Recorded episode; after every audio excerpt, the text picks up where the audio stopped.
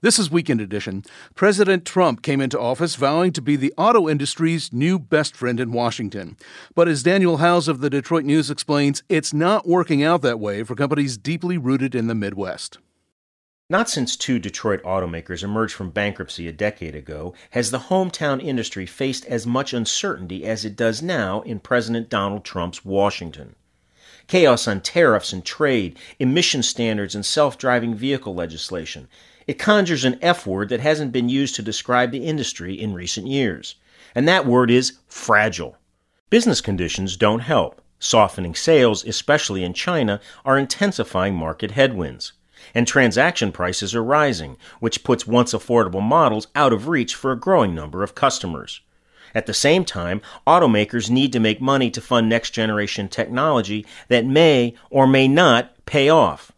President Trump's multi front tariff battles with Mexico, Canada, China, and the European Union remain mostly unresolved.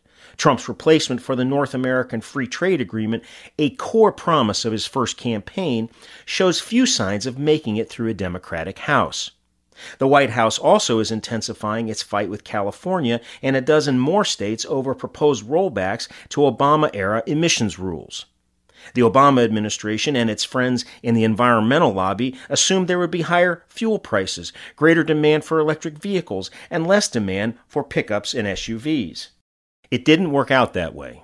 Seven years on, gas is closer to two bucks a gallon than four. Trucks and SUVs claim a bigger share of the U.S. market than ever before, and non traditional powertrains aren't gaining traction with consumers.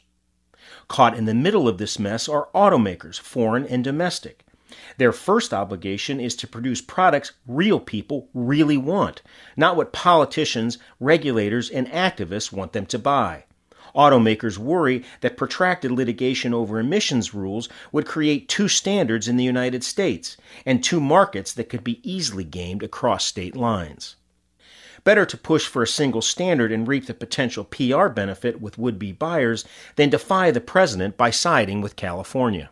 The bottom line is that Trump's incoherent policymaking is A, exhausting, and B, revealing a worldview that is consistent only in its inconsistency. Congress isn't much better.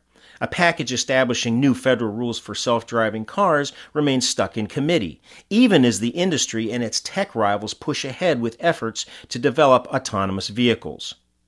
It's tempting to say this can't last, that Trump's tariff tirades, that is failure to deliver promised trade deals, that is intermittent badgering by tweet of automakers, all undermining whatever political cred he has with lunch bucket workers affected by his policy gyrations.